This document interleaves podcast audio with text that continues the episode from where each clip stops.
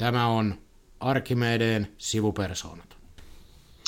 No niin, ja ajankohtaisen koronatilanteen takia Arkimedeen sivupersoonat ovat jälleen, jälleen poikkeusoloissa tällä kertaa kysymyksessä ja kokous tai muu sen kaltainen poikkeusolos, vaan koronatilanne on täälläkin etänauhoitukseen laittanut meidät palaamaan. Ja toinen sivupersona taitaa olla siellä Hämeenlinnan suunnalla vai mitä? Tervetuloa, Jari Tää, Rauhamäki. Täällä ollaan, terve vaan. Ja minä olen Pasilan miehenä, eli Petteri Oksa Pasilan toimistolla vielä ainakin tänään paikalla, mutta tässä on tällä viikolla ollut aika isosti esillä nämä työttömyysputki neuvottelut, eli työttömyysturvan lisäpäivät, tai vielä tarkemmin sanottuna kai ikääntyneiden, ikääntyneiden työntekijöiden työllisyys, kai sitä sillä kulmalla on keskusteltu, mutta viime kädessä tämä niin kutsuttu työttömyys- tai eläkeputki lienee se keskeinen pihvi vai mitä? Kyllä, kyllä. Se oli pihvi ja tavoite ja, ja tulokset on tiedossa. Sopua ei syntynyt. Palkansaajajärjestöt eivät saaneet työnantajien kanssa tästä nyt ratkaisua aikaiseksi ja sen jälkeen onkin ollut tällainen, no aina niin kuin epäonnistuneiden neuvotteluiden jälkeen, niin tuntuu, että tässä on tämmöinen syyllisten etsintä tuntuu olevan osalle ainakin tärkeämpää kuin se, että mitä sitten oikeasti tapahtuu. Joo, semmo... mitä sulla jäi käteen? Joo, vähän semmoinen niin kuin seliseli-vaihe on meneillään. Et, et, onko vielä oikein päästy ihan kunnolla ja vielä syyllistenkään etsimiseen, mutta selittelyä on kyllä riittänyt. Joo, ja mun mielestähän no niin kuin allekirjoittaneen käsitys siitä, että mitä tapahtui, on ensinnäkin se, että tässähän täytyy niin kuin muistaa se, että tämähän oli varsin vaativa vaatimus maan hallitukselta, että palkansaajat ja työnantajat laitettiin keskenään neuvotteluhuoneeseen ja sanottiin, että tuokaapa meille yksi esitys. Ja jos ette tuo esitystä, niin sitten he päättää sen jälkeen. Eli viime kädessähän tässä on jälleen kerran yhdestä sellaista esimerkistä kysymys, että politiikka sotkeutui työmarkkinajärjestöjen toimintaan. Näin on. Meinaan nimittäin sitä, että jos ajattelee tuota ihan neuvotteluasetelmana, niin onhan se hankala, että kun on kerrottu, että teidän tulee nyt sopia, mutta jos ette sovi, me ratkaistaan tämä asia sen jälkeen. Niin sehän johtaa siihen, että kumpikin osapuoli väistämättä peilaa omaa ajatteluaan siihen, että minkälainen mahtaa olla se ratkaisu siitä sovusta huolimatta. Eli, et, eli otetaan joku neuvottelu lähtökohta siitä, että mitä kannattaa sopia ettei se ole huonompi kuin se, mikä on sitten se hallituksen ratkaisu sen sovun jälkeen. Eli sitä kautta niin kuin tavallaan hallitus teki tuon niin palkansaajien ja työnantajan välisen sovun hieromisen kyllä niin kuin hyvinkin hankalaksi. Joo, lähtökohdat oli melko, melko huonot. Jos olet nyt katsellut tätä keskustelua, niin mennään siihen, että minkälaisia eväitä sun mielestä tämä nyt, tämä, kuitenkin töitä on tehty, paperit on olemassa, niin minkälaista mahdollisuuksia tämä antaa hallitukselle jotakin tehdä? Että mistä kulmasta tätä nyt lähtee sitten hallitus? Tämähän on nyt hallituksen pöydällä. Se on hallituksen pöydällä ja ehkä ennen kuin menen siihen, niin jatkan tuota edellistä aihetta vielä sen verran, että tässä niin kuin tavallaan tämän, että kun kysymyshän oli nyt viime kädessä kaksikantaisista neuvotteluista, eikä niin kuin mistään kolmikannasta. Tässä yhteydessä ei nyt kannata kolmikannan loppua huudella. Olen nimittäin sitä mieltä, että jos hallitus olisi lähtenyt yhdessä neuvottelemaan niin kuin molempien työmarkkinajärjestöjen kanssa, toki se ei olisi välttämättä EKlle käynyt, niin silloin se ratkaisu olisi voinut löytyä. Joo, se olisi muuttunut se asetelma kyllä toisenlaiseksi. Neuvotteluasetelma olisi ollut eri. Silloin se osa, kolmas osapuoli tavallaan niin kuin omia ideoita ja mikä on mahdollista, olisi ollut samassa pöydässä, eikä sitä olisi tarvinnut ikään kuin peilata ulkopuolelle. Kyllä. Mutta jos mennään itse asiaan, että mitä jäi käteen. Tähän ei missään tapauksessa mennyt hukkaan nämä neuvottelut, niin kuin ainakin osa viisaammista politiikoistakin on todennut, että tähän on tuottanut materiaalia. Meillä on nyt sekä EK että sitten palkansaajakeskusjärjestöjen yhteiset esitykset, että millä tavalla sitä ikääntyneiden työllistämistä pitäisi tukea tai mitä pitäisi tehdä. Ja siltähän löytyy jopa yhteisiä elementtejä että niin kuin voi tavallaan ajatella sitä, että jos lähtee ennakoimaan, että mitä nyt sitten voi tapahtua tai mitä hallitus tekee, niin mun mielestä näyttää, näytti ehkä jo ennen näitä neuvottelujakin, mutta näyttää selvältä, että tämä eläkeputki ainakin tavalla tai toisella tai ainakin enimmäkseen katkeaa. Joo, näin voisi olettaa. Senhän toi muun muassa valtiovarainministeri Vanhanen totesi tämän asian, että, että siitä on olemassa kuitenkin niin kuin näkemys. Mm. Se oli niin kuin tavallaan, se oli toki annettu niin kuin neuvotteluiden lähtökohdaksi ikään kuin, mutta et, niin kuin huomioon että molemmissa esityksissä se nykyisen kaltainen malli on sieltä poistumassa. Mutta sitten mitä tapahtuu sen jälkeen, niin siinähän on nyt sitten, että, että seurataanko työnantajien linjaa, joka kuitenkin enimmäkseen näytti lähtevän siitä, että se riittää suurin piirtein se, että paljon muuta ei tarvitse tehdä kuin katkaista se eläkeputki ja katsoa, mitä tapahtuu.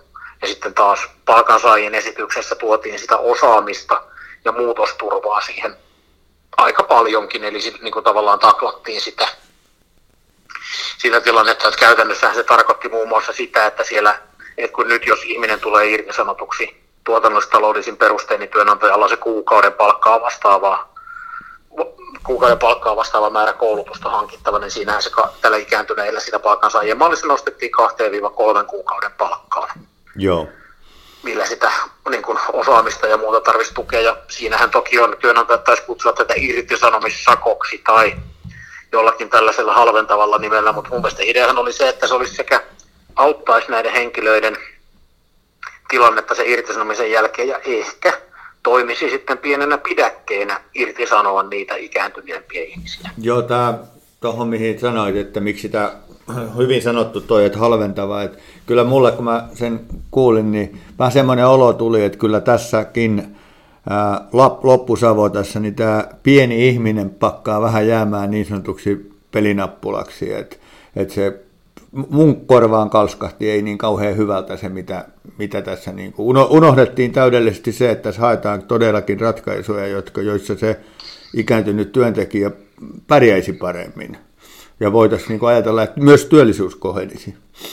Kyllä, ja sitten taas tämä, tästä me taidettiin lyhyesti keskustella aikaisemmin, ja sen takia, että ajankohtaisen tilanteen lisäksi, mutta me taidettiin podcastissa aikaisemmin luvata, että me palataan tarkemmin tähän aiheeseen ja silloin me puhuttiin siitä, mikä on tässä unohtunut kokonaan, että mistä se laskennallinen työllisyysvaikutus tässä niin kuin kohtaa ajatellaan syntyvän. Et eihän kukaan oikeasti, niin kuin jos hetke pysähtyy ajattelemaan tätä, niin voi olla sitä mieltä, että se ää, tota, eläkeputken katkaiseminen synnyttää yhtään uutta työpaikkaa ja sen kautta työllisyys kohenee. Juuri näin. Eihän näin käy. Kyllä tästä puhuttiin ja näin Joo. se on. Ja, ja se on vaan niin kuin, tämä liittyy mun mielestä tähän, tähän siis sillä tavalla, että musta tuntuu, että tämä unohtuu tästä julkisesta keskustelusta, että kun heitellään isoja työllisyyslukuja, että nyt jos tämä tehdään, niin sitten käy näin ja näin. Että ikään kuin yhtäkkiä jostain syntyisi sitten lisää työpaikkoja, että kun kuitenkin ajatus olisi ehkäistä sitä ikääntyneiden työttömäksi jäämistä, pitää heidät töissä. Sehän, siihen tässä on niin yritetty hakea ratkaisuja. Joo, sen verran tuohon oikeastaan tähän vähän jatkoksi, että tuossa vähän yritin löytää tässä ennen tätä podcastin tekoa niin tämän historiaa, ja mut yllätti semmoinen asia, että tässähän on niin kuin todellakin kysymys siitä, että paitsi tämä työllisyys, niin myös katsoa sitä vähän, että miten ihmisten toimeentulo turvataan tässä työttömyyden, töissä käymisen ja eläkkeen jäämisen kynnyksellä silloin, kun tietty ikä tulee täyteen. Ja olin yllättynyt siitä, että tämä historia, tämä niin ajattelun historia ulottuu ihan 60-luvulle saakka tässä asiassa. Joo, tämä oli yllättikö, koska mulla oli muistikuvana myös se, että tämä oli Ahon hallituksen aikaisia keksintöjä silloin tähän työttömyysturvan lisäpäivät, että silloin tämä elementti meille tuli, mutta siinähän olikin, kun laitoit sen lähteen, lähteen niin tota, sehän oli ihan selkeästi johti sinne 60-luvulle nämä jäljet siitä, että niin kuin koko järjestelmällä nykyisen kaltaisen siemen. Sitähän on muutettu toki monta kertaa sen jälkeenkin, mutta syntyi silloin 90-luvulla. Kyllä. Ja mun mielestä tässä oli oleellinen havainto, mitä sä äsken sanoit, että tämän järjestelmän historiahan on nimenomaan siinä, että miten turvataan ansiotaso näille ikääntyville työntekijöille, jotka lähestyvät eläkeikää, mutta eivät ole vielä eläkeiässä, jos sitä työtä ei ole. Ja se on niin ollut tämä ihmisten niin kuin sosiaalipoliittinen tai ja ihmisten siis ansioita turvaava ajattelu on ollut se lähtökohta. Joo, Ja ta- joo niin kuin se on aivan eri kuin se, että me puhutaan nyt lähtökohtana työllisyydestä. Kyllä. Nämä on kaksi täysin eri kulmaa. Joo, tästä semmoinen ajatus ja vähän niin kuin kysymyskin, että onko tässä käymässä nyt sitten niin, että kun mainitsit toi kaksi kanta kolme kanta, että, että tämä, tämä puoli, tämä lähestymiskulma on nyt tässä, tässä ratkaisussa ja näinä aikoina väistymässä. Että tässä ei niinkään enää, että samat tahothan ovat näitä asioita ollut miettimässä tässä vuosikymmenien varrella.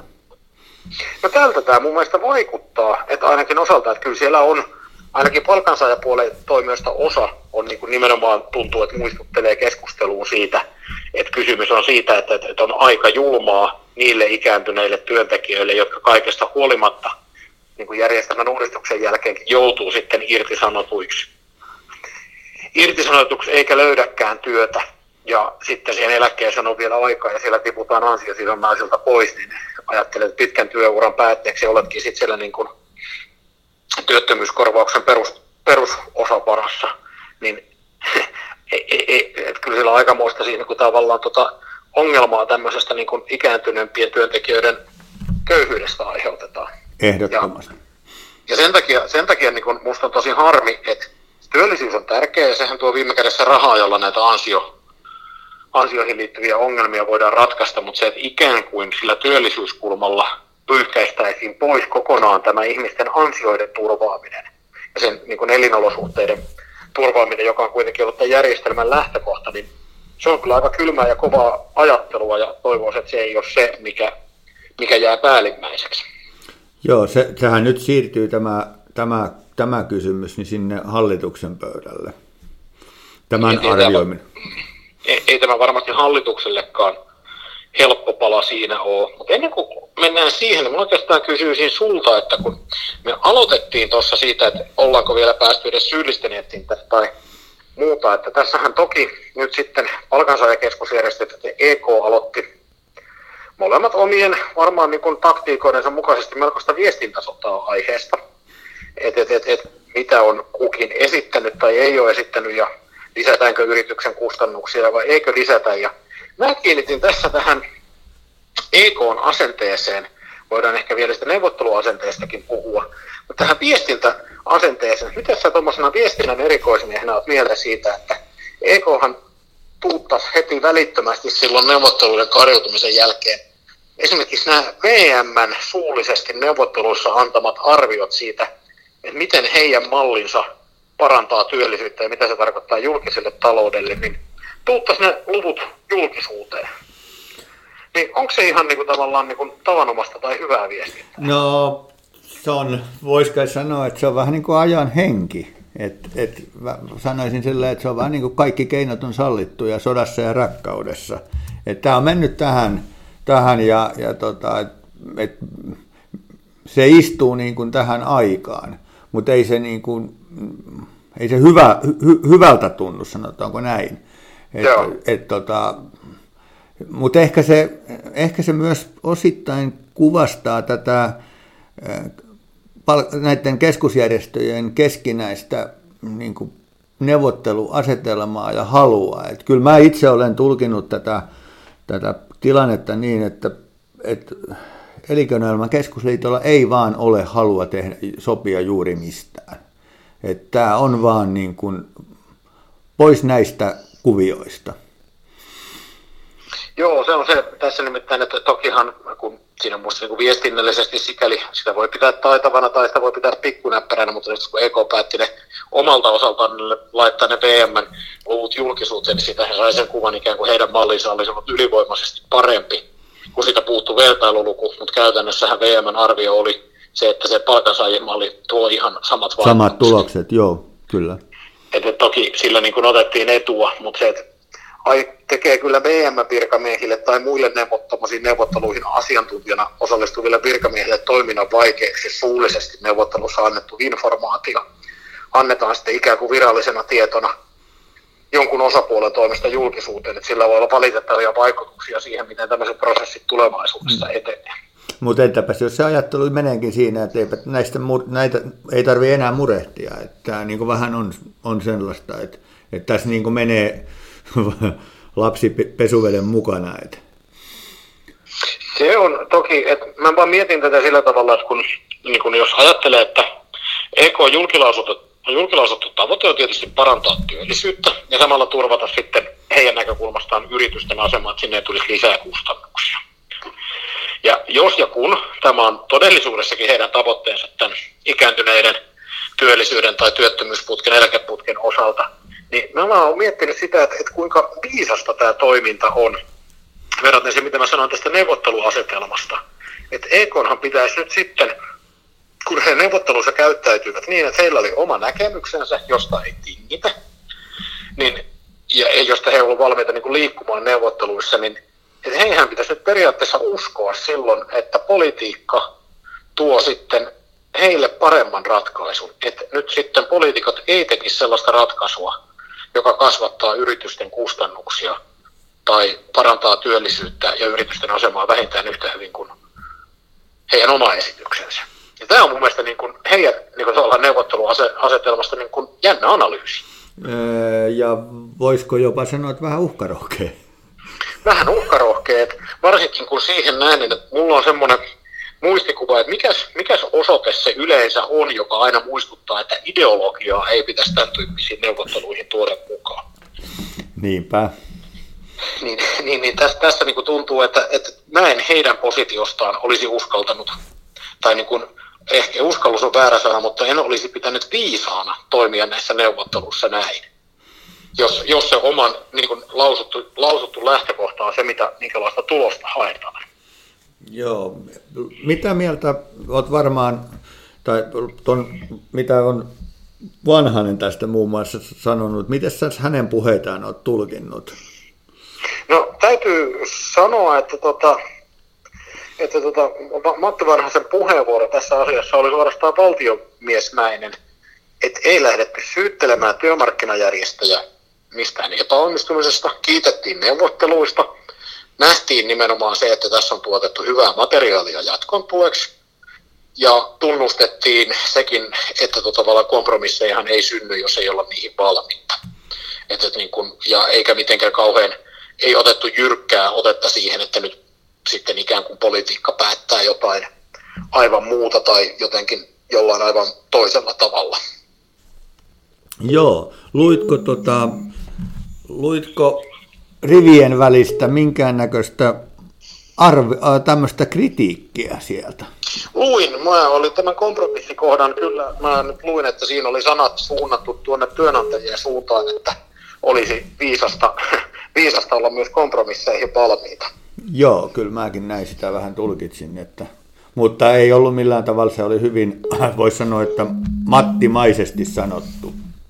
Sekin oli siis viisasta ja valtiomiesmäistä, koska ei kummankaan osapuolen syyttely tässä kohtaa ei, ei varmasti olisi, olisi niin kuin paikallaan, että et kun tietää, että poliitikoille tämä on huomattavankin vaikea pala nyt sitten tehdä se ratkaisu, kun tietää, että sillä hallituksen sisällä, että jos rupeaa sitä puolta pohtimaan, niin varmaan lähtökohta on ihan selvä, että tälle, tälle eläkeputkelle halutaan jotain tehdä. Ja varmaan lähtökohtaisesti mitenkään erityisen paljon ei ole kenelläkään haluja yritysten kustannuksia kasvattaa. Mutta toisaalta hallitukselle varmaan täysin mahdoton näkemys on myös sellainen, että palkansaajien kustannukset tai niin kuin kasvavat enemmän kuin yritysten, niin kuin mikä on se lähtökohta, miten käy, jos vaan putki poistetaan eikä yrityksille tule.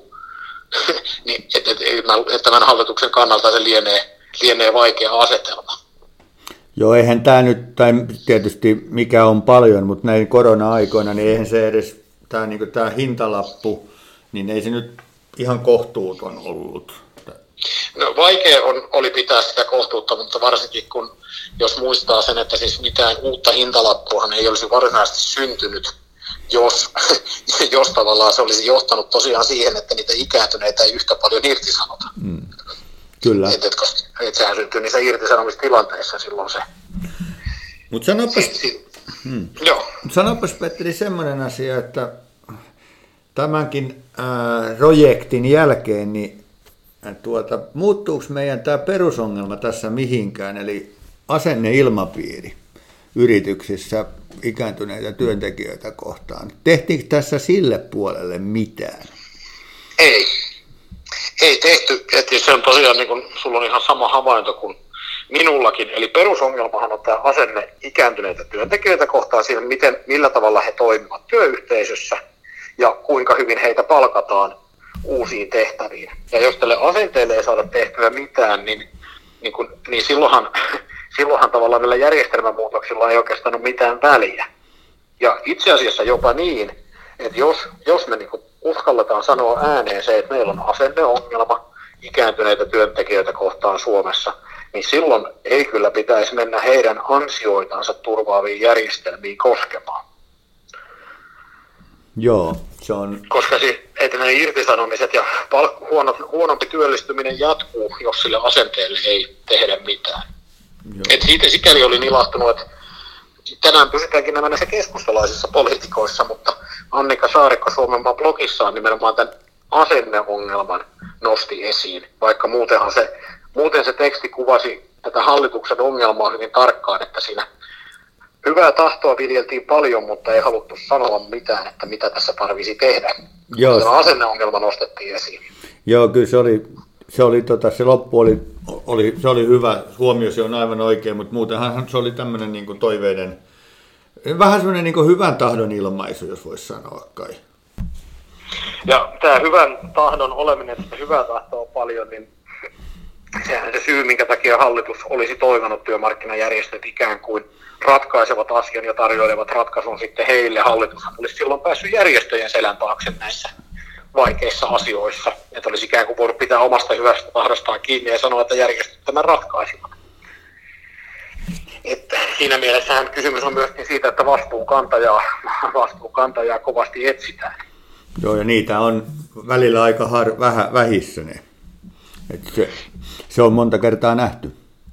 Se on nähty jo, ja tässä kohtaa siis täytyy sanoa, että kun katsoo, katsoo sitä, että minkä näköisiä malleja siinä on kuitenkin siellä neuvotteluissa, neuvotteluissa sivuttu ja käytetty, että kyllähän siellä niin kuin luovaa ajattelua oli. Toki, toki kun tämä oli annettu lähtökohta se eläkeputken katkaisu, niin aika vähän sitten taas kuitenkaan näihin muihin keinoihin tukea sitä ikääntyneiden työntekijöiden työllisyyttä siellä, siellä päästiin, että koska kyllähän jonkinnäköinen, että tavallaan että kun se asenneilmapiiri on, niin jotain pidäkkeitä, joko pitää ne ikääntyneet töissä tai sitten kannustumia siihen kohtaan, niin pitäisi pystyä kehittämään. Sen takia, sen takia niin kuin mä näen, että se, niin kuin, että se ikääntyneen irtisanominen olisi jollakin tavalla hankalampaa tai kalliimpaa kuin nuorempien, niin se on ihan relevantti lähtökohta. On. Tuohon tuossa sanoit, että sä sanoit, että keskustapolitiikkoja oltu, mutta semmoinen kysymys mulla on herännyt tästä yleisestä, yleisestä tilanteesta, että kuinka kova paikka tämä on SDPlle, jos tämä, niin kuin, tämä, tämä kolmikanta, kaksikanta, miksi nyt puhutaankin, niin alkaa tässä säröilemään. Että se on niin sanotusti työkalupakista pois, koska kyllä kai SDP Suomessa on ollut se, joka, en nyt sano, että sen varassa on elänyt, mutta sen ratkaisuja on paljon tämän varaan tehty ja, ja hyviä ratkaisuja. Niin miten, miten SDP tämän asian kanssa tulee elää, jos näin käy? No varmaan. Sä tässä jo sanoit, että tota, et, sanoit sen, että millä tavalla tulee elämään, että kivuliaasti. Että et kyllähän se murrosvaihe on, että jos tämä että jos tota, niin kun tämä työkalu kokonaan katoaa, niin kyllähän se muuttaa monta asiaa siitä, että mikä on mahdollista. Että sehän tulee muuttaa palkansaaja keskusjärjestöjenkin lainsäädäntö työn ja vaikuttamisen entistä enemmän loppaamiseksi ja vaikuttamiseksi. Ja mä pelkään, että siinä on myöskin silloin se riski, että silloin meidän rupeaa tulemaan äkkiväärempiä ratkaisuja. Ja ne on niin kuin enemmän hallitusten väristä kiinni. Et koska nythän sitten niin kauan kun intressiosapuolet neuvottelee ja on pystynyt sopiin keskenään, niin silloin ratkaisut, ratkaisut on niin kuin, ö, pitkässä linjassa niin kuin luotettavampia ja parempia kuin se, että niitä tehdään hallituksen siis kulloisenkin koostumuksen mukaan suuntaan tai toiseen ideologisella perusteella. Joo. Mulle, Koska maan hallituksen tehtävähän on olla ideologinen. kyllä, kyllä, ilman muuta. Ei, Sehän on politiikan syvin olemus on siinä. Niin. Joo. Mulle nimittäin viikolla yksi tämmöinen työmarkkinakonkari sanoi, että tä- tätä asiaa häneltäkin kyselin ja hän oli sitä mieltä, että, tota, että tämmöinen eläkeputki ja siihen tehtävät ratkaisut on ne mitä tahansa, niin ne on itse asiassa ajattelee, ajattelee tuota tämmöistä sopimista, niin ne on loppuviimeksi pitäisi olla aika helppoja, jos on hyvää tahtoa. Että miltä tämä ajatus kuulostaa? No se taas kyllä kuulostaa vähän ehkä liioitellulta, että pitäisi olla helppoja, jos on hyvää tahtoa. Et, et koska niin kuin äsken käytiin läpi sitä ansioiden turvaaminen ver- ver- versus työllisyys. Että ne lähtökohdat on niin kaukana toisista, että ne on hirveän vaikea ratkaista kerralla. Joo, Et, et, ehkä enemmän sitten, että jos on luottamusta niin kun osapuolten välillä, niin kyllähän ne ratkaisut silloin löytyy, mutta tässä ehkä nimenomaan se hyvän tahdon ja luottamuksen, että sitten löytyy niitä muita keinoja. Et pelätään, että nyt jos suostutaan tähän, niin sit jatkoa ei seuraa. Hän taisi muuten sanoa, että hyvä tahto ja luottamusta. Nyt kun tarkemmin mu- muistelen, niin käyttää Niin, kes... niin että kyllä jos sitä on, mutta et, ei se niinku tavallaan, että kun tämä ei ole, no helppoja ja helppoja, mutta ehkä mahdollisia. Joo. Mutta että tässä, tässä niin kuin puhuttiin tuossa, niin kyllä, kyllä mä pidän, että tässä se niin kuin luottamuskaan ei, ei kovin pitkälle riitä silloin, kun se neuvotteluasetelmahan oli hallituksen toimesta, että kun se heitetään niin kuin järjestöjen välille, niin sehän ei ole kauhean, niin kuin se, se epätasapaino kyllä vaikutti noihin neuvotteluihin. Ehdottomasti. Mitäs me sitten tämän, pohjalta niin tässä loppuvaalikauden aikana näissä ympyröissä voidaan odottaa? No kyllä mä nyt, sanotaanko, että no ensimmäisenä mä odotan, että hallitus nyt sitten myöskin kantaa omat puheensa, koska siis osin tämän karjutumisen mielestäni aiheuttivat.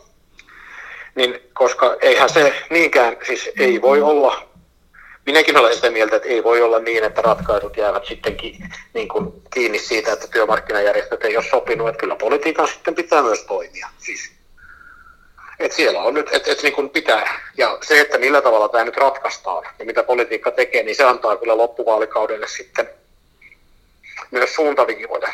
Että se saa, että jos nyt tulee ratkaisu, mikä on varmaan, voisi kuvitella, että se jollakin tavalla on semmoinen, että siinä on elementtejä, jotka niin kuin kumpaakin osapuolta ärsyttää tai jotka on kummallekin osapuolelle jollakin tavalla parempia tai siis luulisi, että viisautta sellainen ratkaisu olisi sorvata, niin siitä, että minkä näköinen se ratkaisu on, niin kyllähän se vaikuttaa osapuolten asennoitumiseen sitten näissä kesken olevissa prosesseissa, niin kuin vaikka paikallisessa sopimisessa. Menisi juuri tota kysyä, ky, kysyä sulta, että tämähän heijastuu sinne ja, ja antaa niin odotusarvoa niihin muihin asioihin, mitkä on siellä sam, vähän samoilla pöydillä.